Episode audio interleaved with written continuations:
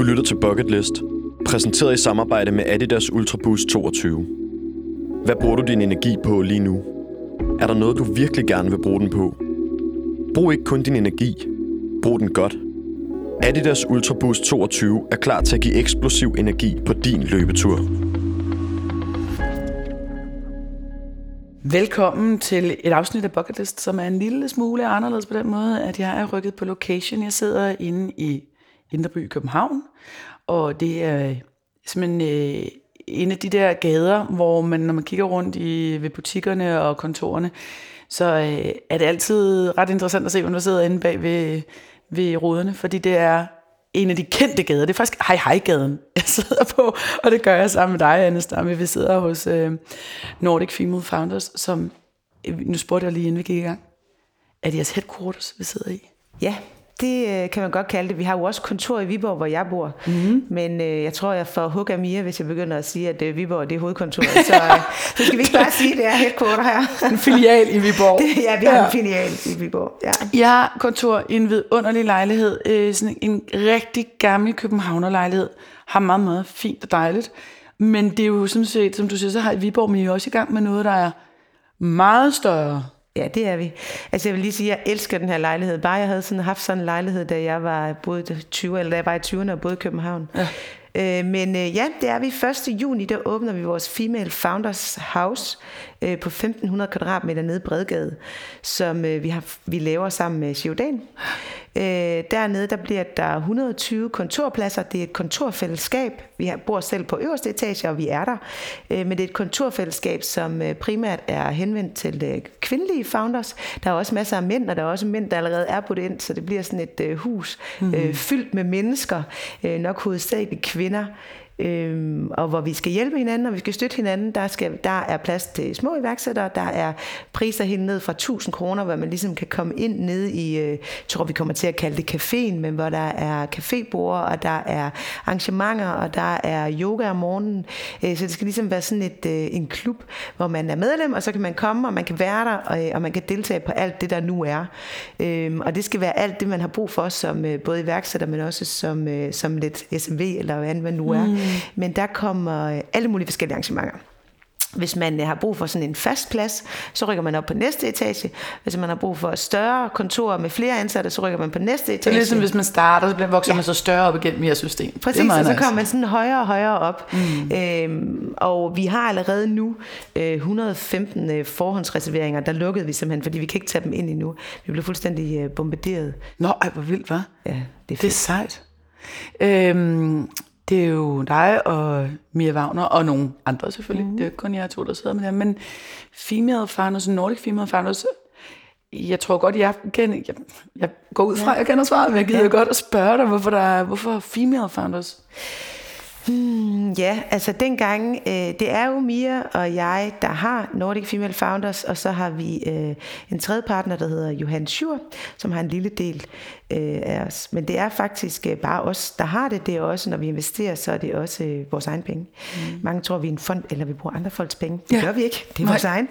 Den kæmper vi altid lidt med. Jeg ved ikke, hvorfor om det er, fordi vi er kvinder, så de tror, vi bruger andre folks penge, men det gør vi altså ikke.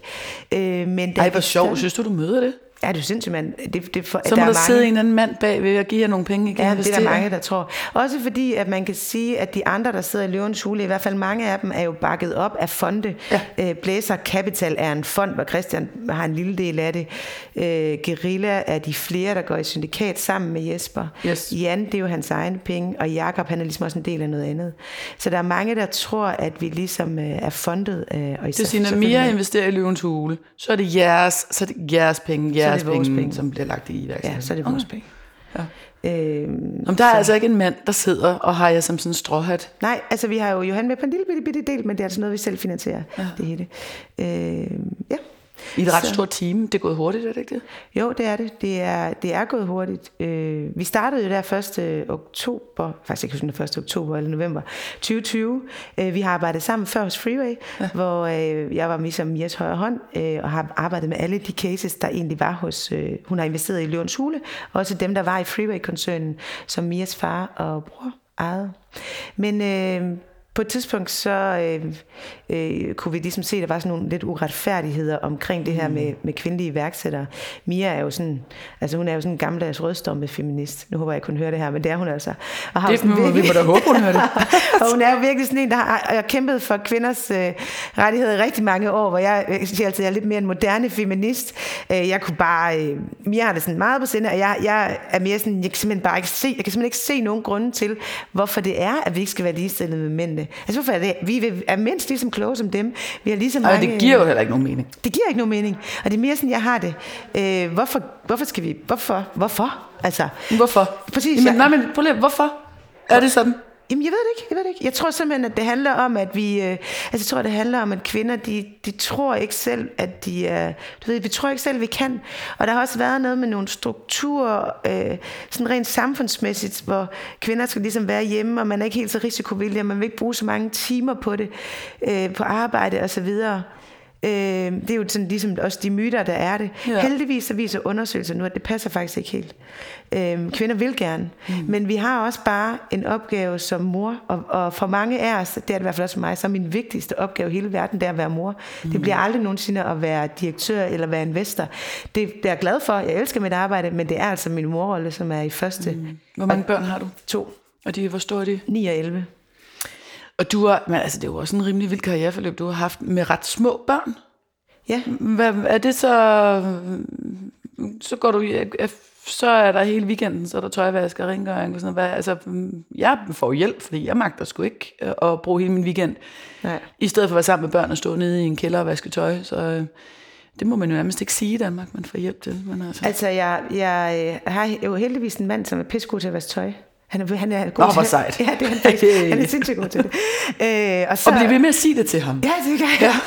Han er virkelig god til det. Og så er jeg bare en, øh, du ved, altså jeg lever bare fint i kaos. Mm. Altså for mig behøves, jeg, jeg behøves, det er ikke sådan, at jeg først slapper af, når huset er ryddet op. Mm. Overhovedet ikke. Øh, så derfor så er det sådan, du ved, jeg plejer altid at sige, at jeg er en tjuskedårte. Altså jeg har det sådan lidt, ja ja, så, så klarer vi lige det. Mm. Øh, for jeg gider heller ikke at bruge min weekend. Jeg hader, øh, altså jeg hader sådan nogle øh, opgaver i hjemmet. Det er også sjovt, når man har børn, ikke? fordi jeg har det sådan lidt, at jo mere man egentlig forsøger, for eksempel med madlavning, jo- altså det praller rimelig meget af på ungerne. Ja. Mine børn, det bedste, de ved, det er, når jeg siger, der er robrødsmad til aften. Ja, Ja, ja. Så er de sådan helt, ja, så er det fedeste, hvad hvor hyggeligt, jeg skal spille leverpostej. Ja. ja, random. Så jeg tror også, der er mange af de der forestillinger, der ligger sådan i os, som ikke har noget med Ja. ved realiteten at gøre som sådan. Ikke? Præcis. Ja. De, de, de, mine børn, de, jeg er så dårlig til at bage kage. Så de er sådan, ej, vil du godt lade være med at bage kage?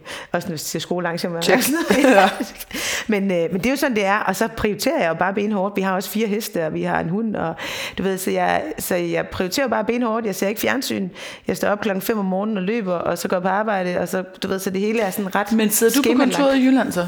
Ja, Og jeg er, er- herovre to dage om ugen. Okay, så der er også en pendlervirkelighed. Ja.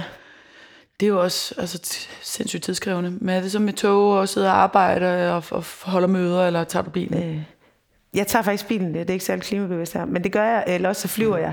Men øh, jeg har altid sådan en liste med øh, i bilen, så, Ja. ja. altså, så jeg holder telefonmøder. Ja. Det er begrænset, hvem der gider at snakke med mig, når jeg kører hjem før klokken 5. Men øh, Det er der, hvor folk virkelig synes, det er også irriterende, fordi jeg bruger altid min transporttid på at tale. Så ja. Når jeg ringer til folk, så siger de, sidder du nu i bilen igen? Ja. Ja, jeg gør. Jeg, altså, jeg har lige i 20 minutter. Ja, præcis. og så når jeg, Ja. hvis jeg taler med min mor, så siger jeg, nu er jeg fremme, have det godt, vi snakkes ved. Hej, hej. ja, præcis. Hvad var det for en samtale? Det var virkelig weird. Ikke særlig Og sådan, er det, sådan er det også meget. Men tidsoptimere en lille smule. Ja. Står du op klokken 5 om morgenen og løber? Ja. Hver dag? Øh, mandag, onsdag, fredag. Og Så, så det er sådan fuldstændig... Nu siger du suskedorte, men du har systemer. jeg har fuldstændig struktur på sådan noget der. Ja. ja, der løber jeg. Vi er seks damer i Viborg, der, der mødes. Så løber vi 12 km, og så hopper vi i søen. Og jeg ved ikke det der med vinterbader. Jeg kommer aldrig til at sige, at jeg er vinterbader, for jeg er egentlig ikke særlig vild med det, men jeg kommer bare heller ikke. Jeg er så meget konkurrencemenneske, så jeg bliver ikke den, der ikke gør det. Nej. Så vi er i hele året. Øh, jeg har aldrig fundet om jeg kan lide det. Jeg ved ikke, om jeg kan lide det. Nu har jeg gjort det i to år, tre gange om ugen. Er det ikke... Altså, det, det er jo også... Og sådan har jeg det faktisk også med løb. Voldsomt ubehageligt. Men når. Ja. først man ligesom er igennem det, er det virkelig fedt. Ja, præcis. Det er det samme, jeg bad også. Men 12 km, så må du også synes, at det ikke er voldsomt ubehageligt hele tiden at løbe. Fordi Ej, så er du en ja. god løber. Ja, jeg er ret vild med at løbe. Altså, Ja. jeg slapper også af øh, med at løbe. Ja. Øh, Den der balance med, jeg tror i virkeligheden, det er jo også lidt det der... jeg står sgu ikke op klokken 5 om morgenen og løber, det kommer jeg aldrig til. Men den der balance med at finde ud af, hvordan hverdagen hænger sammen, og hvad der giver en energi. Øhm, altså er det det der endorfin-release, du får af at løbe? For det, hvis du løber mm. sammen med en masse, så tænker jeg også, at der er noget socialt i det.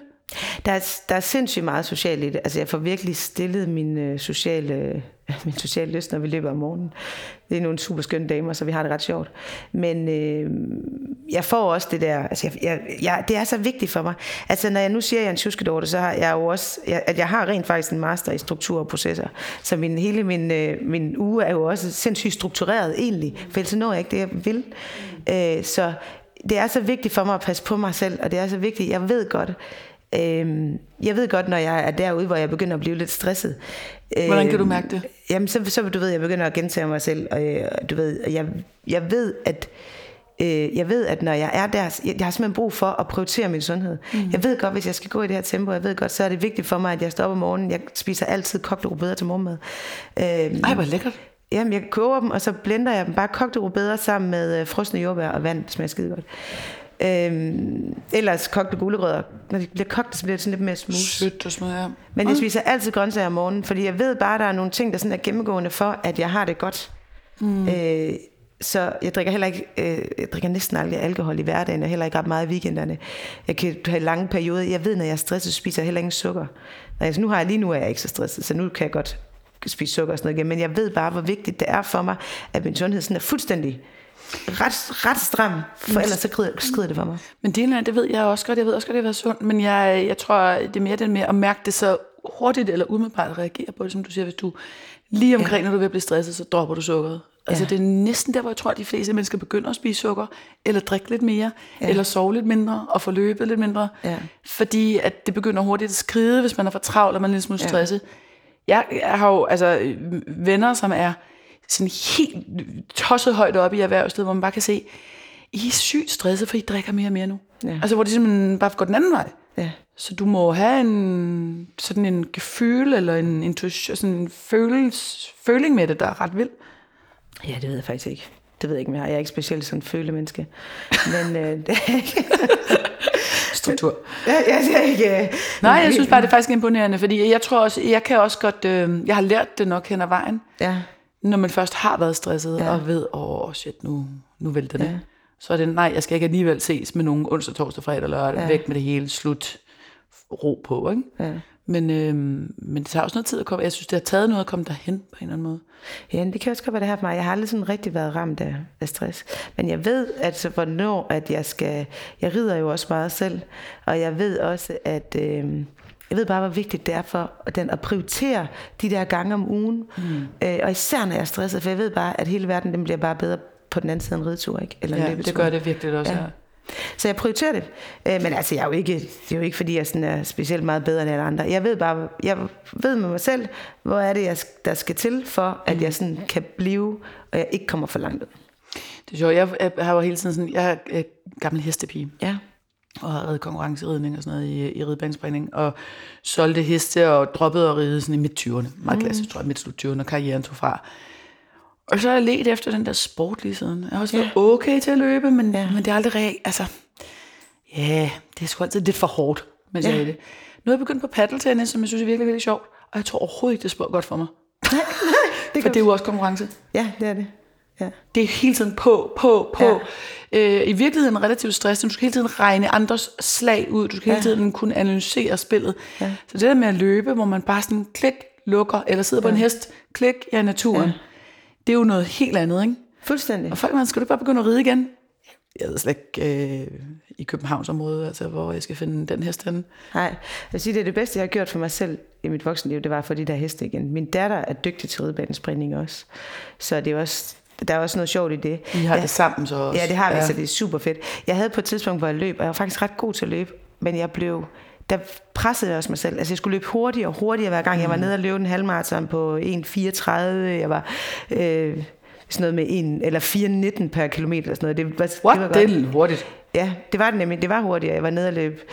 Du ved, jeg var, jeg, jeg var god til at løbe. Altså jeg var virkelig god til det, og jeg løb også nogle løb. Og blev også, jeg blev øh, to og tre i nogle løb og sådan noget. Øh, men udover, du ved, jeg pressede mig selv, jeg skulle hele tiden løbe, så det jeg, jeg mistede den der afstressning. Lige præcis. Og så var der simpelthen også noget med, at når jeg nu løb et løb, og blev toer af kvinderne, hmm. så blev jeg sådan noget nummer 48 i hele løbet, fordi mændene altid løber hurtigere. Hmm. Det kunne bare ikke, jeg kunne simpelthen ikke affinde mig med, at ligegyldigt hvor god jeg var, så var jeg altid så meget ringere end mændene. Og jeg ved godt, det var noget fysiologisk, men det irriterede mig så meget. Så jeg blev simpelthen nødt til på et tidspunkt at sige, jeg gider ikke løbe. Både fordi jeg blev lidt stresset hele tiden at skulle presse mig selv, men også fordi, at... Øh, men her i ridning, der ved jeg godt, at jeg er ikke særlig god til at ride. Og det, jeg, altså, jeg har også reddet en lille smule konkurrence, men jeg bliver ikke konkurrencerytter. Øh, så det er bare så afslappende, og det er bare fedt. Og i stedet for, så hjælper jeg min datter med at træne ponyerne, og så rider hun konkurrence på dem. Og sådan, det, det er lige, jeg får mig ud for rideskolen og bruger ret meget frivillig tid på. Vi har lige kørt, kørt elevafdelingen op derude med det. Det lyder altså virkelig fedt. Du kan være, jeg skulle flytte til Viborg. Ja, gør det. Du, har- vi har helt sikkert hest, du kan ride på. Ja, der er også, og der er også helt sikkert et hus, der er sat et eller andet sted. Der er altså, helt det er nemmere hus, at og det er finde meget, en meget billigere. Du kan få et helt... Øh, Jeg tror, jeg har altid haft en eller anden idé om, at, øh, og det er jo der, det er Sørens, når man sætter børn i skole, ja. så er man i et eller andet omfang jo ret bundet Ja, til området. Ja. Øh, Jeg har altid haft en eller anden idé om, at jeg på et tidspunkt skulle på landet ja. igen. igen. Jeg kommer ikke ja. fra landet, landet, men jeg kommer ja. fra skoven, ikke? jeg kommer ja. fra dyrehaven. Og, og tænkte, jamen, det der med heste, det kan jo godt være, det kommer tilbage på et tidspunkt. Jeg kan ja. bare slet ikke se det i ja. det der, den krystalkugle. Er der noget, hvor du tænker sådan, det, det ved jeg, jeg skal en dag? Og så ligesom på bucketlisten. Altså, jeg, jeg, det er præcis som du selv siger, det der med at flytte sine børn. Ja, mine forældre, de har verdens dejligste landsted nede i Sønderjylland. Og der gad jeg meget vildt godt bo. Og de vil vildt gerne have, at jeg bor der. Det er min bedsteforældres gamle sted også. Ej, hvor fed Øh, historie også, det er gået i Ja, generationer, min familie har haft det siden, siden tilbage under krigen. Altså, de købte det, jeg tror, i 42 eller sådan noget. Øhm, om jeg har en bror, der bor i København, og en, der bor i Norge, så de kommer i hvert fald ikke til at overtage det, så jeg kan godt se, hvem det er, der på et tidspunkt øh, skulle bo der, og jeg vil vildt gerne bo der. Men det er igen det der med, nu har man børn i Viborg, og, og min mand er også derfra. Sådan. Men jeg håber engang, når de ligesom får deres eget liv, Ja. at så jeg kan få lov til at flytte derned. Jeg vil også godt have min mand med, og så bare få lov til at... Men er det ikke, når de rammer gymnasiealderen? Altså nu er min, min yngste skal starte i skole nu her, så der er rimelig langt, men jeg bliver ved med at sådan, at kigge på Ja. det gymnasietid, så gider de alligevel ikke tale med mig. Nej. Men jeg ved ikke, hvornår man får den der frihed igen, når man er mor og, og forældre. Altså. Hvornår den indtræffer. Jeg synes ikke, at den... Øh, jeg, måske når de flytter hjemmefra, jeg ved det ikke. Men jeg gad, jeg gad super godt bo dernede. Jeg vil vildt gerne bo dernede, og bare sådan få lov til at leve et lidt stille liv, og så... Hvordan harmonerer det på nogen måde gang med, hvad I, altså med, hvad I er i gang med at bygge op nu? Jamen, det ville jo egentlig, det ville jo egentlig kunne harmonere fint nok, fordi jeg bare kunne køre her og arbejde et par dage om ugen, og så ville man kunne køre tilbage igen, ikke? Ja. Øh, og så kunne få lov til at leve det der lidt stille liv i andre... Jeg elsker dyr. Jeg elsker dyr. Jeg har også, øh, da jeg så tænkt over, hvad jeg sådan skulle hvad jeg gerne vil nå, altså mit drømmejob. Mia, hun bliver altid lidt irriteret for mig, når jeg siger det, for hun synes, det her skal være mit drømmejob. Men det er jo at blive direktør øh, for, en, for en zoologisk have. Tænk at gå hver morgen og bare ned gennem øh, haven og så sige godmorgen zebra. elefanter. Ja, Ja. og sige godmorgen til alle dyrene, og så åbner de, og så vælter det bare ind med glade børn, der gerne vil... Øh, det gad jeg godt. Men øh, Nu er det noget med at få kvinder på, øh, til at, at, at, at lave business, og jeg håber, vi kan få lov til at investere i en zoologisk have en eller anden gang. Det øh, er der da sikkert masser af zoologiske haver, der gerne vil. det er jo egentlig øh, sidste gang, det jo vanvittigt, altså sidste gang jeg var ude i Københavns Zoologiske Have, mm. øhm, og det er sådan en indrømmelse også, når jeg har små børn, og det gør jeg åbenbart ikke nok. Det må være covid, Ja, ja. øh, pandemiens skyld. Der var jeg ude hos nogle iværksættere, som laver det her vertical farming, som jo faktisk ja. ligger ude i Zoologisk Have. Ja. Så der er nogle, ligesom, også noget, nogle lokaler der, så laver de vertical farming til ja. nogle af øh, restauranterne i Zoologisk Have. Ja. Så den der, det er ret interessant at se, hvad der sker også med det gamle, traditionelle erhverv, Ja. og hvad der foregår i, i, sådan, i den der brobygning over til iværksætteri, Ja. og bæredygtighed, mm. og hele den måde at lave en ny. Er det også sådan, altså kunne du forestille dig også at lave i forhold til at bo på landet, og, så, og være, have den der brobygger, Ja. øh, som I jo egentlig også er nu, ikke? Jo, jo, jo, det kunne jeg sagtens. Altså, jeg, jeg, mine bedsteforældre var gartner, men når jeg så sagt, så har jeg min så har jeg ingen grønne fingre. Mine forældre, de er faktisk også nærmest selvforsynende om sommeren, både med oh, lam og med grøntsager. Og de, er selvforsynende, de var selvforsynende. De havde den virkelig, virkelig fået et år, hvor de bare havde alt. Så var de på ferie, så slap giderne løs, så havde den bare spist øh, hele køkkenet. bare alt var bare ned i øh, en centimeters højde. Øh, men ja, jo, jo, det kan jeg godt. Øh, det kunne jeg sagtens se mig selv i. Øh, men altså, det er ikke det grønne. Øh, altså, jeg vil gerne være, det er ikke bæredygtigheden. jeg ved det faktisk ikke, øh, jeg ved ikke, om der kan være sådan noget brobygning over det, men jeg kan vildt godt lide det der med, at man både det gamle traditionelle erhverv går ind og løfter noget af det unge øh, iværksætteri. Mm. Fordi jeg mener også, at det både er de store offentlige institutioner, og der er også det gamle traditionelle erhverv, hvor det er de store steder, der ligesom også skal tage ansvar mm. for iværksætteriet. Øh, jeg mener også, at øh, de store virksomheder har i hvert fald også her på diversitetsagendaen, de skal også gå forrest, mm. og det mm. offentlige skal om nogen gå forrest. Mm. Altså det er også derfor, jeg nogle gange sådan, her i vores økosystem jeg tænker, jamen sådan nogen som Vækstfonden, der er offentligt støttet, det er altså jer, der skal gå forrest. Det er altså Dansk Erhverv, der skal gå forrest. Alle dem, som får støtten, det er altså dem, der skal begynde at trække noget, og det nytter ikke. Nu så jeg et program for hvor der kun var, det var ikke for Vækstfonden, jeg tror det var, ikke hvor det var for, men hvor det kun var mænd, der på agendaen. Det er bare sådan, Jamen det kan man heller ikke længere. Nu, det, det kan man stoppe, simpelthen nej. ikke mere. I bliver simpelthen nødt til, der, det er simpelthen nogle af dem, der bliver nødt til at tage noget ansvar. Mm. Og jeg ved også godt, at øh, man også gerne vil have os til at tage ansvar. Jeg synes også, vi tager rigtig meget ansvar, men vi finansierer altså også det hele selv. Så, mm. så der er altså ikke nogen, der kommer og støtter os, når vi, vi har været i kontakt med mere end 500 kvindelige iværksættere det sidste år. Det, det betaler vi altså selv. Øh, har I fået, jeg, jeg, jeg mindes, altså det er også fordi, der folk kan jo godt blive som du siger, der, der er jo sådan nogen, der brænder vanvittigt for øh, ja. ligestillingssagen og feminisme og rødstrøm ja. og helt det der. Øh, at når man ligesom ser female founders, har I fået hug for, at nogle kvinder er i... Altså, der er ja. selvfølgelig nogle af de teams, I investerer i, så er der også mænd. Øh, jeg tænkte også på, at vi skulle mødes, nu skal man så have sådan et helt hus inde i København, hvor der som kun sidder kvinder.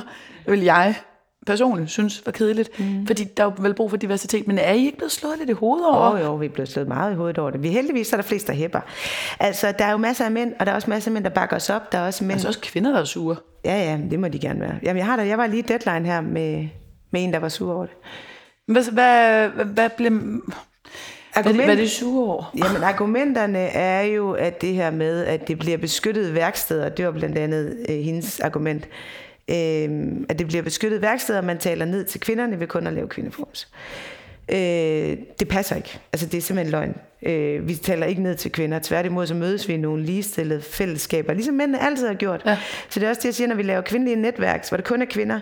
Jamen, det har mænd altid gjort, og hvis vi er sammen, vi synes jo, man skal være sammen med mænd øh, 90% af tiden, og så de sidste 10% eller 5%, så kan man være kvinder, fordi det giver noget magisk, når man er, mm. og man støtter, og man bakker op, og man er ligestillet.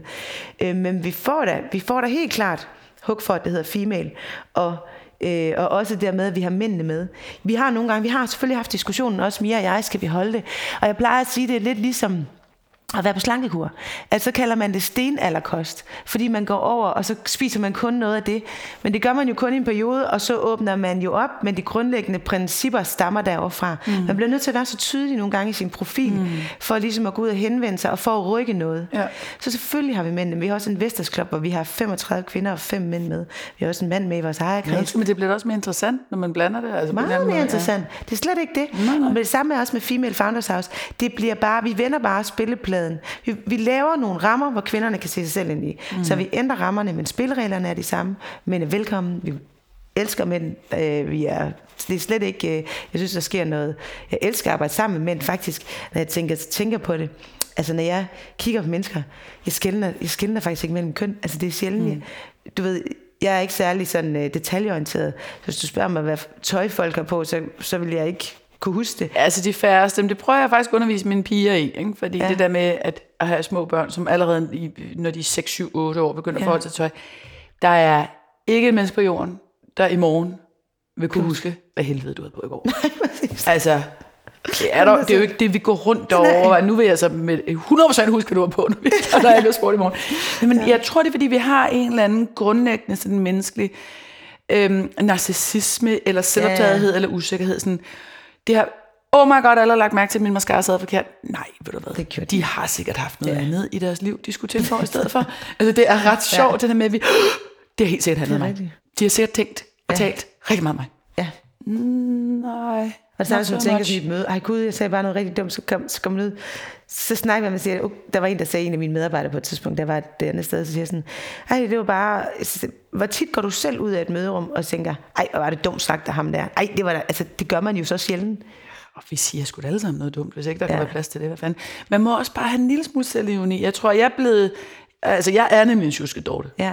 Jeg kan så godt lide at rydde op, mm. fordi ellers så råder alting for meget. Ja. Så jeg nok tror lidt den modsat øh, ja. type end dig.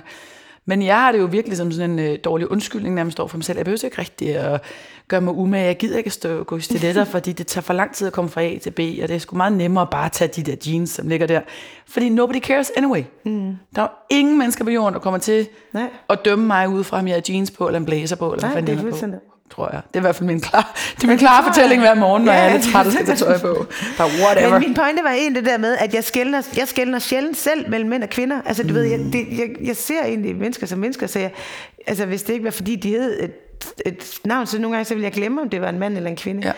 Ja. Øh, så det er egentlig lige så meget, altså jeg kan sindssygt godt lide det, men der er bare nogle, og det er lige præcis også derfor, det ligger mig på sinde, hvorfor er vi ikke, hvorfor er vi ikke ligestillet med mændene? Hvorfor er vi ikke, hvorfor har, tør vi ikke tage de lederstillinger? Hvorfor tør vi ikke at være der? Og det er ikke en kamp mellem med drengene og pigerne. Tværtimod, så er det sådan en, nu tager vi os sgu sammen, kvinder, mm. og kommer fremad. Vi taler faktisk så lidt om mænd, når vi, når vi laver det der, fordi mm. det er mere sådan en, som du siger, kom nu, det er lige meget. Altså, det, det er inde i dig selv, det hele sker, og det er inde i dig selv, der sidder er nogle barriere for, at du ikke tør at komme derud, eller du tror ikke, du kan. Det er så pisseinteressant, og særligt når man har piger selv.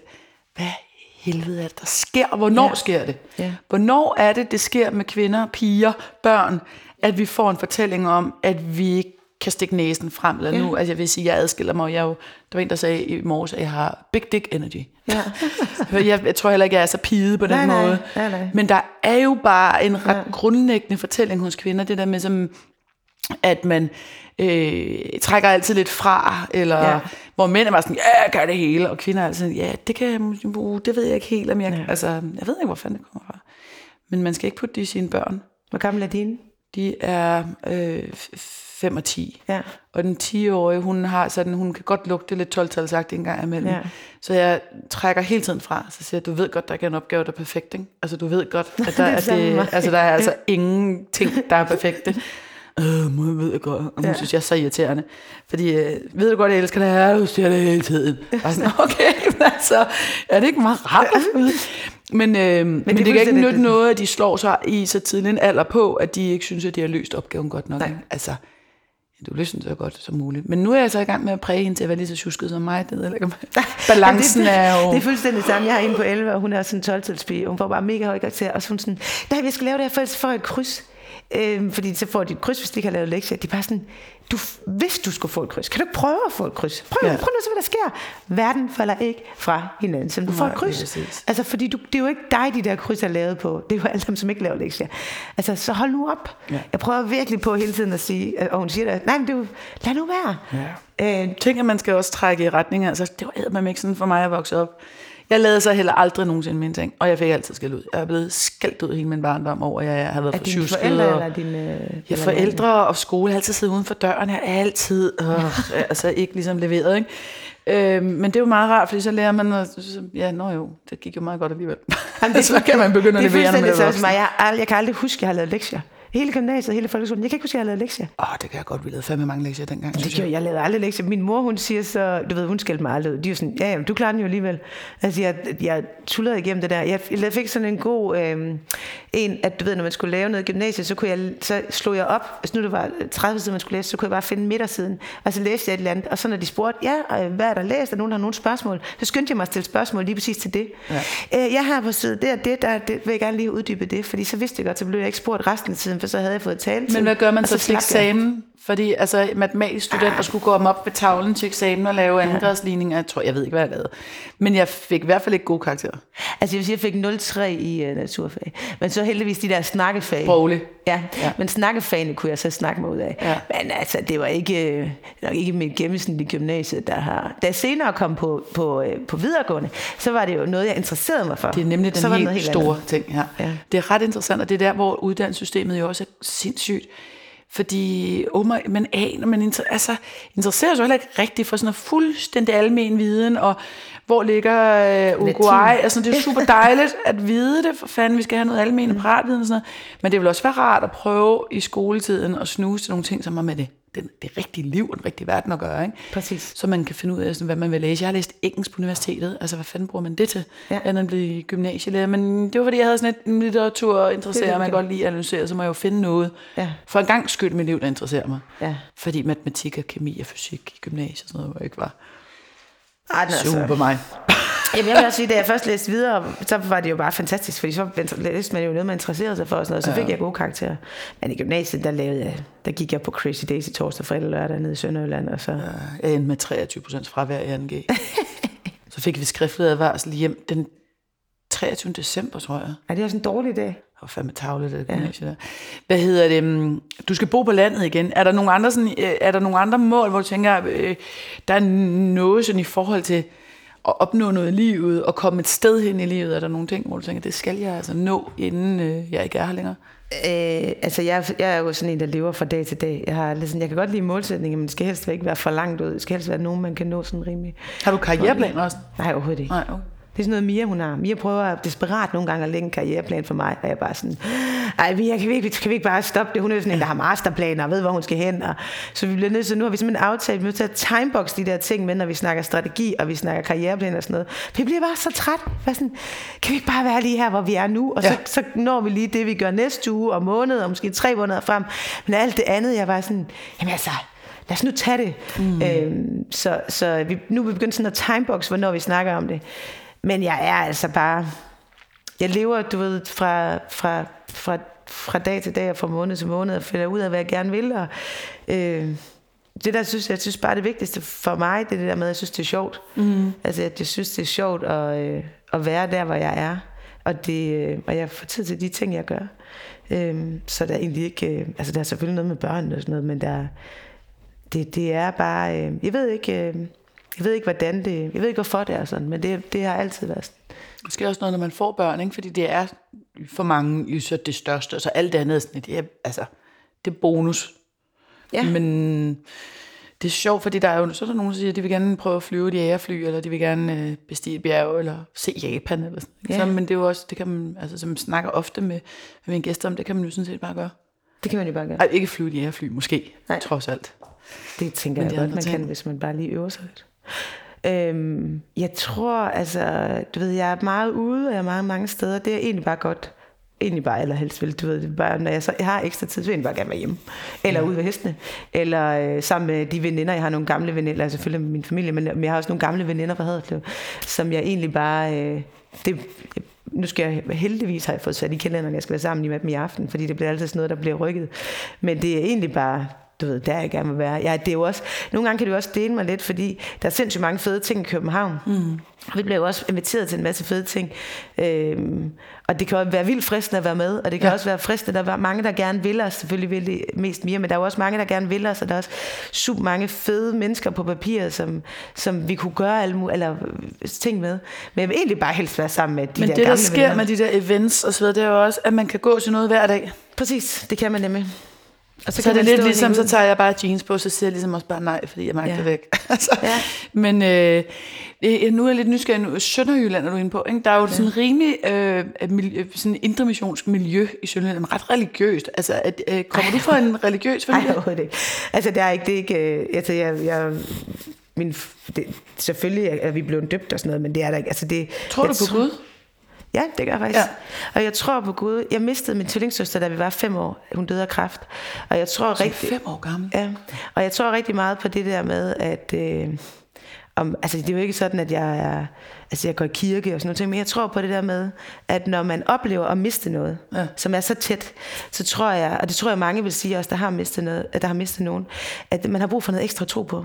Altså hvis ja. jeg stod som femårig og havde mistet min uh, tvillingsøster, og ikke troede på, at der var noget, så havde det fandme været svært, ikke? Og så var hun væk, væk. Så hun var væk. Væk, væk, væk. Og død, så ned i Men så er jeg jo også bare en kælling, ikke? Fordi så har jeg sådan et, hvordan kan man tro på en Gud, der tager ja. ens tvillingssøster en alder af fem? Ja. Det er fuldstændig urimeligt. Ja, det er urimeligt. Fanden er det Men, jo, altså det, det, jeg, jeg, ja. Min mor læste Brødrene Løvehjerte for mig sådan ja. efterfølgende. Øh, men det der med, jeg, jeg tror bare, det er vigtigt. Jeg tror virkelig, øh, du ved, min svigermor døde også for nogle år siden. Jeg tror virkelig, det er vigtigt det der med, at man har noget, man tror på, når man ja. mister nogen. Hvis man skal videre, hvis man skal have et andet liv, altså at komme videre i sit liv, så tror jeg virkelig, det er vigtigt, at man ikke bare tror, de er væk. At man tror, de er der, og at man øh, ja. kan fornemme dem. Og, men det tror jeg, det synes jeg jo egentlig ikke handler rigtig meget om Gud. Altså, det, for, for mig. Nej, men det er jo også, fordi jeg, jeg synes at det, jeg har prøvet at miste, der synes jeg også, at der at nogle gange kommer besøg. Altså Ja. en energi, en et eller andet. Ja. Ikke? Laver små tegn på min Ja, arme med præcis. tatoveringer Ja. om, at det, Ja. der er en, der er her. Ikke? Altså, øh, som jeg synes er ret fint. Ja. Men, altså, gud, det ved jeg ikke, så plejer jeg men, en eller anden noget energi. Men det er så svært at sætte ord på. Jeg tror heller ikke, for mig er det ikke vigtigt, øh, om det er Gud, eller det er en energi, eller for mig er det bare vigtigt det der med, at, at det ikke bare er stop. Altså, at der stadigvæk er noget. Var I gode til sådan, altså fem år, det var nu er min yngste jo faktisk, hun er fem og et halvt. Mm. Øhm, det er en vild alder at opleve at miste en, der er så tæt på en. Ja. Fordi man ikke, men ens refleksionsniveau er der Ja. klart, og følelseslivet virkelig ja. stærkt på det tidspunkt. Ja. Men, men man er stadig meget lille. Ja, man er meget lille. Jeg kan godt huske nogle, altså jeg kan huske hende i nogle glimt, og jeg kan også godt huske for eksempel begravelsen. Altså, Ej, nå, det er vildt Ja, det kan jeg godt. Og det har jeg altid sådan tænkt, hmm, kan jeg huske det? Men, øh, men jeg læste øh, også på et tidspunkt også, at de siger, at når der sker noget skilsættende i den alder, hvis nu forældre bliver skilt og sådan noget, så vil man kunne huske noget, man tager med mm. fra der. Nogle billeder og sådan nogle ja. fornemmelser og dufte ja. og alt sådan noget. Ja. Ja. Øh, ja, ja, ja det, ved, det er svært nogle gange at reflektere over, hvad det har betydet. Altså, jeg tror, jeg var sådan rimelig uterrenelig i skolen egentlig. Øh, Jeg sad også altid uden for døren, og det, der er aldrig, altså når jeg tænker tilbage, der er aldrig et voksen menneske, der har spurgt mig, hvordan har du det? Altså mine forældre har, men der var ikke dengang, det, du ved, vi snakkede, jeg snakkede med børnene om det en dag, der var ikke sådan nogle sovegrupper, eller, altså du ved, man talte ikke om det. Fem år en anden verden, ikke? Det var fuldstændig anden verden. ja. Man talte ikke om det, og der var ikke nogen, der spurgte sådan, Er du du ved, okay? nej, er du okay, eller er der noget, vi kan gøre for dig? Men også bare at sætte lige, altså en eller anden refleksion op omkring, at det, der er måske også noget udreager, udadreagerende. Der præcis. er måske et eller andet, Ja. ja. man tumler med, når man Ja. ja. ikke kan få, finde ro. Ja. Altså. Men det var der ikke rigtigt. Mine forældre var gode til, de har altid været gode til at snakke om det også, men der var jo også sådan en refleksion af, at når man talte med dem, så vidste man godt, du gjorde dem ked af det. Ja. Altså du vidste godt, at hvis jeg, hvis, når man talte om det, så blev de ked af det også. Ja. Så derfor var det jo nogle gange balancen i, skal man tale om det, skal man ikke tale om det. Ikke? Ja. Ja, for det er rigtigt, at man vil jo som barn ustyrligt gerne skåne sine forældre også. Ja, man kan se, præcis, de er man vil kede ikke helst det, ikke gøre dem ked af det. Ja. Det prøver jeg også med mine. Altså, det er helt okay. Altså, det er ja. helt okay, at du, at du eller jeg, og vi kan være ked af det, eller vrede, Ja, ja, ja. eller skuffet, eller sure, eller et eller andet. Men, øh, men det er sindssygt, hvad der er sket i forhold til... Det kan også være, at der, der er sikkert masser af skoler, der har stor forskel på, hvordan det er Ja. at gå i skole i København, eller i Esbjerg. Altså, der er virkelig Ja, ja, stor forskel. Men Jeg tror, det er anderledes Min ekskæreste jeg gik fra en anden, som er, øh, er forældre til, til pigerne. Der kom, øh, der kom min ældste, som var den ene, altså som går i skole, ikke? som er den eneste, der går i skole af dem, øh, so far, kom i sådan en skilsmissegruppe, Ja, som de lavede på på tværs af to, tre, tre årgange. Ja. Og så havde man sådan, så tog man en time ud, øh, hvor dem, der var skilt det år, der ligesom ja. snakkede om det. Det var ret fint. Det kom virkelig bag på mig. ja, det gør man også på vores skole. der. Og jeg tror også mange steder også, at der er sovegrupper. Det er ret, altså jeg blev virkelig imponeret over, at der er et overskud og et møde mellem børnene, som jeg jo ikke kan genkende fra min skoletid. Der var sgu heller ikke nogen, der spurgte mig, om jeg var alright. altså nu har så jeg ikke været ude Nej, for. nej. Men, men at den der refleksion om, at barn også kan reagere på nogle måder, fordi det ikke trives på en eller anden måde. Der er en ubalance, ikke? Jo. Men at det er så meget til stede nu i mange, på mange skoler, det er ret fint. Men synes du så stadigvæk ikke, altså jeg, jeg reflekterer nogle gange det der med, at der bliver gjort så mange ting nu. Mm. Vores børn har aldrig haft det værre. Nej, hvad fanden sker der altså? Jeg var lige ude Ja, jeg min, ved- jeg ved min, det jeg var lige ude med min nevø og min næse i går, der går i 7. og 8. klasse ude i Hellerup, og de var sådan, ja, men der er hende og hende og hende og hende hende, de går ikke i skole. Jeg var sådan, hvor mange er i den klasse? Der var en håndfuld. Jamen, de har ikke været i skole lang tid, for den ene havde angst, og den anden havde det andet, og var sådan, ja. øh, hvad fanden sker der? Det er vist noget med, at en ud af syv fra 0 til 18 har en diagnose nu. Det er helt vildt. 107. Ja, og ikke kommer... Men altså, jeg vil også bare sige, at jeg synes, at der er så mange voksne, der har et ansvar, fordi man sætter sin egen angst i børnene, og så bliver det, altså, ej, det er farligt at flyve, eller det er farligt til metroen, eller nej, du må ikke cykle ind i byen, fordi, Ja. altså, vi må bare fatte, at vi må putte vores egen angst for vores børn væk Ja. et eller andet sted. Øh, og lad være med, jeg sådan, kan jo godt, hvis jeg bare i et øjebliksbillede tænker, ej shit, hvis den der bus kommer for tæt på Philip, ja. ja. du må bare lade være med at tænke på det Ja. Simpelthen bare skubbe det væk. Mm. Men der er et eller andet i forhold til, hvor vi snakker og taler og hele tiden op og ned omkring, hvordan vi har det, men vores børn har det så forfærdeligt. Jeg ved ikke, hvad man skal gøre. Nej, man bliver nødt til at sætte dem fri, nødt til at lade dem lade dem gøre, at gøre ting, som de... Altså, de bliver nødt til at slå sig en gang imellem også, ikke? Det skal de da. Fordi ellers... Apropos at slå sig. Min ældste begyndte også at ride. Og jeg tænkte, fantastisk. Hun Ja, er, bliver højere end mig, og, og går, har også en motorisk øh, udfordring, ligesom jeg har haft. Kraftedeme faldt hun af og brækket overarmen. Nej! Og Jeg har ikke set den her side, vel? Så man, Altså jeg vil sige, den eneste gang, jeg også har været sådan bange, jeg, jeg, har, ikke, jeg har ikke angst, og egentlig heller ikke sådan bange for, at der sker noget med mine børn. Altså selvfølgelig har man altid den der angst, det har alle forældre. Men den ene dag red hun på vores store hest, der var altså 800 kilo, og sprang på den. Så løb den Alpen og så rundt i et sving, så vælter hun med den. Den sagde simpelthen, benene forsvandt bare under den, og hun lå under den. Hold nu kæft, der skete ikke noget med hende. Hun kom op, og så var hun bare sådan, jeg gider ikke ride på den store hest mere, nu henter jeg den lille.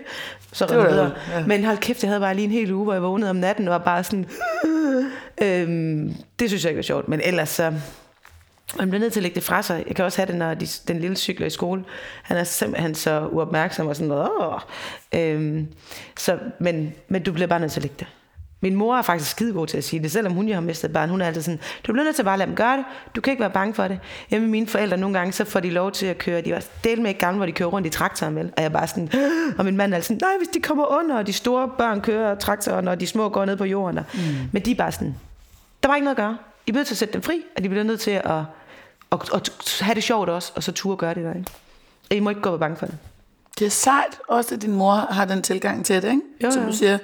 Men altså spørgsmålet er, om hvis det er en, der er så meget med døden, og det der med at opleve det tæt på, også i forhold til, hvordan den, hvordan den kommer. Ja. Om det er noget, der kommer pludseligt, om. Ja. det er uheld, eller man overhovedet ikke har tid til at være en del af det. Ja. Nu ved jeg ikke, hvordan din søsters forløb var, men hvis, der er jo også noget med, at hvis man har tiden til at forstå det, eller ja, mærke det, ja. eller være i det, om det så er nemmere at være i, altså de der ulykker, hvor det sker fra den ene dag til den anden, man må, jeg tror, man kan godt blive sindssyg som forældre tror jeg også, og man kan simpelthen blive skør. ja, det tror du har ret i, at det må virkelig være... Det er helt vildt. Øhm, Altså jeg vil sige, de mine forældre, det sidste, da vi var hjemme, de havde min far købt sådan en teleskoplæser, det er sådan en, der kan køre mega højt op. Og så kører han bare en af ungerne og ham selv helt, altså 20 meter op, så langt som overhovedet er Ej. udstrækt. Og så går den i stykker, så den ikke kommer ned igen. For det er selvfølgelig et eller andet gammelt lort, han har købt et eller andet sted, er jo bare sådan, du fikser det bare det der med at få mit barn ned for den der igen. Så, jamen du skal bare ryste den. Bare sådan, jeg skal sgu ikke ryste den der teleskoplæser, I står i 20 meter højde. Ej, der var helt kaos. Så man bare sådan, gå ind, og du får bare mit barn ned igen. Så, jamen der skete jo ikke noget. Nej, nej, men det tog så 20 minutter at komme ned igen. Ikke? men men var, var, var din søn eller din datter, der var deroppe? øh, jeg, jeg, tror faktisk, det var August, men det var ikke, jeg, jeg skældner ikke sådan, du ved. Men, Nej, nej, men det var mere, altså, men, men det ja, en dit barn blev ikke bange. Nej, nej, de stod bare der med moffer, og de tror, han kan klare hele verden, ikke? Gud, hvor dejligt. Det er fandme en sund tilgang, altså. Hvornår begyndte du egentlig med hele det der løberi? Altså, nu tænker jeg i forhold til sådan med stress og den der balance, du snakker om med København og arbejde og komme på landet og sådan noget. Hvornår begyndte du at finde ud af, at det var, var, var en... Var, var godt for dig at gå den, ja. Derind i det rum? Jamen, altså, jeg begyndte sådan rigtigt efter... Altså, jeg har altid løbet lidt, men jeg begyndte sådan rigtigt efter, jeg fik mit andet barn. Ja. Der begyndte jeg sådan seriøst øh, at løbe. Øh, og der, du ved, man var bare presset med to små børn. På det tidspunkt, der var Morten, min mand, fys for landsholdet. Øh, han er fysioterapeut, og så nogle gange, så var han væk, øh, så kunne han være sådan tre uger i Azerbaijan til en eller anden slutrunde. Og så stod man bare der med et barn på, du ved, otte måneder, og en på øh, halvandet år, og, øh, og bare selv med alting, og skulle også selv gå på arbejde, og skulle selv... Så det kunne man mærke, der skulle jeg bare afsted. Så nogle gange, så kunne jeg putte dem, og havde en, ny- en babyjogger, så kunne de begge to sidde, og så kunne jeg løbe med dem. Og ellers så kom min svigermor eller nogen af vores venner, så kunne de sådan, okay, tre kvarter, kan jeg komme ud nu? Så der så. valgte du at bruge det der lille bitte freaking ja, vindue. det gjorde jeg. Der valgte du at Ja. løbe. Ja. Det må jeg simpelthen sige, der havde jeg valgt noget med alkohol. Noget med alkohol? Uh, der Jamen, tror jeg, jeg tænker, måske, jeg havde valgt noget hvidvin. Tænker du ikke, det er upassende sådan en eftermiddag fra to Okay, til tre? okay, okay. Der er ikke så helt stiv tre kvarter, så kom hjem igen. Jo, men fungerer, jeg fungerer også virkelig, virkelig elendigt, hvis jeg så drikker midt på dagen. Så kan jeg slet ikke hænge sammen. Men jeg har mere den der nu, når de sover ved en 8, kvart over Ja. 8 tiden, så kan jeg godt lige lægge en aftale ind i en Ja. time, om puh, lige lander. Ja. Og der kunne jeg jo sådan set også have løbet, ikke? Ja. Men der, det ender jo så med at være et glas vin i stedet for. Ja. Øhm, men det er meget sejt, at det, fordi der er så få steder, altså så- man har så få vinduer, ja, man det har så få pauser, når man både har små børn og karriere. Ja. Så man skal med, med tænke så godt om, hvad man bruger de pauser til. Det skal man nemlig. Altså, man skal, det- og man, jeg gider ikke at bruge dem på en Netflix-serie, eller på, øh, det, ved, det, det gider jeg simpelthen ikke. Altså jeg vil enten bruge dem på, på børnene, eller på, du ved, på de der veninder, og jeg gider heller ikke bruge dem på de forkerte veninder. Det er Hvad så, når børnene sover, og det er tirsdag aften, så du så arbejder? Øh, ja, nogle gange gør jeg. Fordi så, det er der, hvor jeg så freaking cruncher en helt eller anden skødserie. Nej, der, der enten så arbejder, eller også så kan jeg jo øh, typisk, altså, så kan jeg jo ligge et møde, eller kan have, jeg har jo også nogle bestyrelsesmøder, som så kan ligge der, eller mm. også så kan jeg sidde og kigge på min mand en gang imellem også. Øh, men, men, øh, eller gøre klar til et eller andet. Men det er jo så det. Altså det er jo også en af de ting, fordi det er jo, alt for, det, er jo det får jo altid til at lyde som om, at det der med at være iværksætter eller leder, men der er jo også noget frihed i det, og der er jo også mm-hmm. noget med, at du selv kan vælge, og der er noget fleksibilitet i, øhm, at du kan gå og komme lidt, også sådan, når det passer dig, så man kan jo prioritere nogle andre ting også. Og faktisk den frihed, der følger med at lave sin egen forretning, og Ja. være i et eller andet, altså i det, og gå den vej, Ja. Det har været altafgørende for mig. Jeg har slet ikke øh, kunne indordne mig i de der, øh, du skal møde og skal gå. Jeg tror egentlig også, at jeg mm, på en eller anden måde prøver, og det smitter lidt af, at øh, sørge for, at det også sådan smitter af i virksomheden, at øh, altså, øh, så længe man laver sine ting. Det kan også godt være, at det bliver for løst en gang imellem, at man skal stramme op, men jeg tror, at det er vigtigt, at man ikke, at der er jo ikke nogen mennesker, der undskyld mig, hvem fanden trives med at stemple ind og ud på faste tidspunkter. Præcis. Sådan er vi jo ikke længere. ikke. Sådan er vores samfund heller ikke mere. Nej. Men det tror jeg faktisk også er noget, en samtale, man på et eller andet tidspunkt skal til at have på et eller andet, altså på et højere niveau ja. i landet. Det er, hvad er, hvad skal det mo- moderne samfund være? Hvordan skal det opbygges nu? Men- Fordi vi er helt off. Jeg tror også, det er derfor, vores børn har det pisse Men jeg tror faktisk ikke, jeg tror faktisk, der er rigtig mange, der trives med at tjekke ind kl. 8 og ud igen kl. 4. Så jeg tror ikke, du skal, jeg tror ikke, du skal underkende den. Jeg tror, du tri- trives ikke med det. Jeg gør heller ikke. Mm. Men der er rigtig mange, der gør det, fordi de ved, hvornår de har fri, og hvad de ved, hvornår de ikke er fri. Der er, Nå, det, jamen, det er jeg helt enig med dig i, at det der med at have friheden til heller ikke at have arbejdet med hjem. Ja. Altså, når jeg er fri, har jeg fri. Ja. Det kan jeg godt forstå, man trives i. Mm. Men, øh, men der er jo også noget med øh, at, hente børn, eller ja. at skulle købe ind. Og, Ja, ja. Øh, jeg behøver ikke at aflevere frit før skolestart, ja. fordi jeg, jeg kan godt møde klokken halv. Ja. Eller, altså, der Ja, ja, er noget den der elastik i mødetider, som er nice, men jeg tror, det er rigtigt. Der er at det, kan jeg godt, det er noget der, hvor jeg godt kan savne. Altså overhovedet ikke at skulle tænke på arbejden. Og, altså at have fri. Ja. Ja. Det tror jeg ikke, at vi har på noget tidspunkt i virkeligheden. Nej, det har vi ikke. Altså, Det kan man så tage. Ja, jeg tror i hvert fald, det vigtigste er, når man øh, også sådan, at det, man arbejder sammen med, øh, sådan som, for, altså, når nu har jeg jo Mia, som vi så, vi er jo partnere, og det der med, at man så både husker hinanden på det, men også det som respekterer at sige, okay, vi holder fri til alle børnefødselsdag. Mm. Altså, at der ikke er nogen, du ved, at du er dem, du står sammen med, at det ikke er nogen, der står og slår dig i hovedet, og sådan, øh, hvorfor, altså, der, har en, der slet ikke har forståelse for det. Mm. Øh, fordi det har vi også oplevet nogle gange, men det der med, at det Altså nogen, der forventede, at man var på et kald, eller læste nogle Ja, mails, eller, eller du ved, svarede. nogle gange, når jeg sådan har sagt, øh, jeg holder fri, fordi at børn er fødselsdag, så er den, eller hvis jeg afviser et møde, altså nu kan jeg bare gøre det, for jeg er egentlig, hvis der er nogen, der vil have møde med mig, så må det være på mine præmisser. Slut. Der er bare kommet til, ikke? Men før, hvis man sådan siger, jeg kan ikke komme der, fordi at, øh, mit barn fødselsdag, eller mm. nogle gange, når jeg noget med hestene, det er der ikke en skid, der er forståelse for. Jamen det kan jeg ikke der, fordi at øh, min datter skal til ridestævne, eller hesten skal have dyrlæge. Så, sådan, jamen så må du rykke det. Nej, jeg rykker ikke den dyrlæge. Altså, mm. Eller, du ved, så derfor, og jeg siger bare tingene øh, nogle gange, som det er, men det der med at have forståelse for hinanden, mm. øh, så laver Mia nogle andre ting. Jamen, jeg, skal, jeg har fri, fordi jeg skal ud og gå en tur i skoven. Ja, det skal du, fordi det er vigtigt for dig, Ja, og fordi du skal være et helt menneske. Og så finder vi hinanden igen i det. Jeg tror i virkeligheden, at jeg er kommet længere derhen af, hvor jeg faktisk slet ikke giver en årsag. Ja, Altså fordi mm, det er jo underordnet. Det, jeg gør det, og jeg gør det nogle gange for at skubbe på, til hvem. rammerne. Ja. Jamen det gør også, men jeg gør det også nogle gange for at skubbe til rammerne, fordi at når vi sidder, øh, hvis man sidder, øh, for eksempel, øh, rigtig, altså hvis der sidder rigtig mange mænd i øh, et eller andet bestyrelsesrum, eller man sidder sammen i, en, i nogle teams, hvor der er mange mænd, så siger jeg det, jeg siger også, at jeg gør det bevidst for at skubbe mm. til det. Det kan jeg gøre med, at jeg siger, jeg kan ikke være inde nu, for der er jeg alene med mine børn. Ja. Så der lægger jeg ikke et bestyrelsesmøde ind fra Nej. klokken 17 til 21. Præcis. Altså, Men det, jeg tror, det er vigtigt nogle gange, at nogle af os, som tør at sige det, at vi også skubber til det, fordi kun med, på den måde bliver det galt. Jeg gider ja. ikke. Altså, du ved, så skal jeg... Jeg rykkede også en hel, hel masse møde, eller i København sådan en hel formiddag, fordi jeg fandt ud af, at han skulle sige optog. Øh, og det var bare... Han gad faktisk overhovedet ikke at jeg kom, men det var det, jeg kunne ikke, jeg kunne vil ikke lade man gerne Lucia se. til. Ja. han var så sur.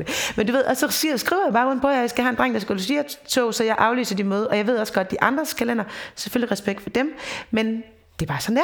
Ja. Altså, men jeg tror bare, man bliver nødt til at talsætte det, fordi hvis vi skal lave de der rammer, jeg synes ikke, vi skal, det har jeg sagt før, jeg synes ikke, vi skal ændre spillereglerne for kvinder i hverken i karriere eller iværksætteri, men nogle gange så rammerne bliver vi bare nødt til sådan at være fleksible med, fordi det er vigtigt for mig at se det der Lucia-optog. Men Buller, jeg, synes, jeg synes, det er inspirerende. Jeg kan godt lide tanken. Jeg er selv, nu ved jeg så ikke, nu skal jeg finde ud af, om det der paddeltennis er overhovedet sundt for mig, men det lægger jeg faktisk også øh, i arbejdstid nogle gange, ja. fordi jeg ved, hvis jeg skal røre mig, så er det sværere for mig, når børnene er kommet hjem fra skole. Ja. Det er nemmere for mig at åbne min mail kl. 20. Præcis. End det er ja. at skulle gå ud og spille, Ja. og have en pasning og lytte Ja. efter. Og jeg kan bedre ja. lide i virkeligheden også at være hjemme. Ja. Fordi hvis der er en, der vågner eller lige Ja, ja, et eller andet, så er jeg der. Ja. Så kan det godt være, at jeg æder halvanden time en arbejdsdag, mm. som jeg så lægger om aftenen alligevel. Og det synes jeg også er fair nok at sige. Det er så fair. Øhm, det tror jeg egentlig også er noget, altså så har mændene spillet tennis i en anden tennisklub, eller golf, ja. eller holdt et møde på golfbanen. Ja. Det er jo ikke anderledes, det kan man jo også sådan Ja. set godt gøre.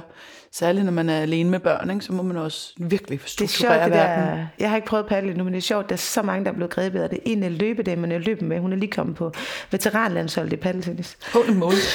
Ej, det må være min, det, det kommer på min bucket Det list kommer nu. på din bucket list. Hun Jeg vil gerne til- prøve at være på landsholdet Hun til skal til noget. Las Vegas her øh, og spille med landsholdet. Det er simpelthen så skægt. Har hun spillet tennis før, eller sådan noget? Øh, nej, men hun er gammel fodboldpige, og så har hun spillet badminton i gamle dage. Ja, se det er derfor. For, Men det er så sjovt, hun er sådan en lille yndig, meget, meget, meget pæn, lyshåret pige starten af 40'erne. Og så kommer hun bare ud, og jeg griner bare sådan, fordi det er altid, det er jo blandet også, hun spiller. Mm. Jeg synes, det er så sjovt, de der mænd, så står de bare sådan og tænker, ja, hende Så der. hav- Og så, altså, ej, jeg synes, det er så Ja, men det er faktisk, en- altså netværksmæssigt og socialt er det en ret sjov sport. Jeg tror, øh, jeg har det bare sjovt med den, fordi man ikke behøver at være særlig god for det skægt. Ja, det, det det, de... Ellers så giver jeg op, når jeg ikke er god, så gider ja. jeg ikke bruge tid på det. Men det er faktisk ret sjovt. Men altså, det vil sige, det, nu fik jeg så, og nu øh, i forhold til, du er sådan, du har ikke så meget på din bucketlist, nu har jeg så fået noget på min bucketlist. Jeg skal på et veteranhold i paddle. Hvor gammel må man være? Øh, det ved jeg, Mette er, hvad jeg tror, hun er Mette er 78 eller sådan noget. Så. Ja, det er også. Nå, Ja, så du kan jeg fandme til at komme i Ja, gang. jeg kan, kan anbefale hende, at uh, du kan spille på hold med hende, hun jeg spiller for dårligt. Ja. Ej, det var så dejligt at snakke med dig. Øh, vi er faktisk nået dertil, hvor vi skal runde af. Ja, Øhm, det er også kedeligt at snakke med mig, når jeg nu ikke har den der bucket list, at jeg bare sådan lever lidt fra dag til dag. Så det, må det, det tror liste. jeg, øh, det kender jeg jo godt. Nej, det, det er jo dejligt, at alle har sådan en forskellig indgangsvinkel til det. Om det er noget, man bare får ud af verden, eller går og tænker over, eller man mm. i virkeligheden har udrettet det, man gerne vil, og så alt andet bonus. Ikke? Ja, ja, jeg, jeg tror bare, at jeg er ikke sådan et tænkende menneske. Altså, jeg er sådan mere, så gør vi det bare. Ja. Så, Du må alligevel have en plan. I har en stor virksomhed nu. Ja, ja, det Og så er det stor- Wagner, der lægger planen, og så kører det. Er der bare trumlet Nej, vi, skal ikke, vi skal ikke altid køre efter Jesper. Hun skal, vi skal lige have lidt input, så lidt modereret, fordi ellers så, så bliver det for ambitiøst. Men tusind tak for snakken. I lige måde.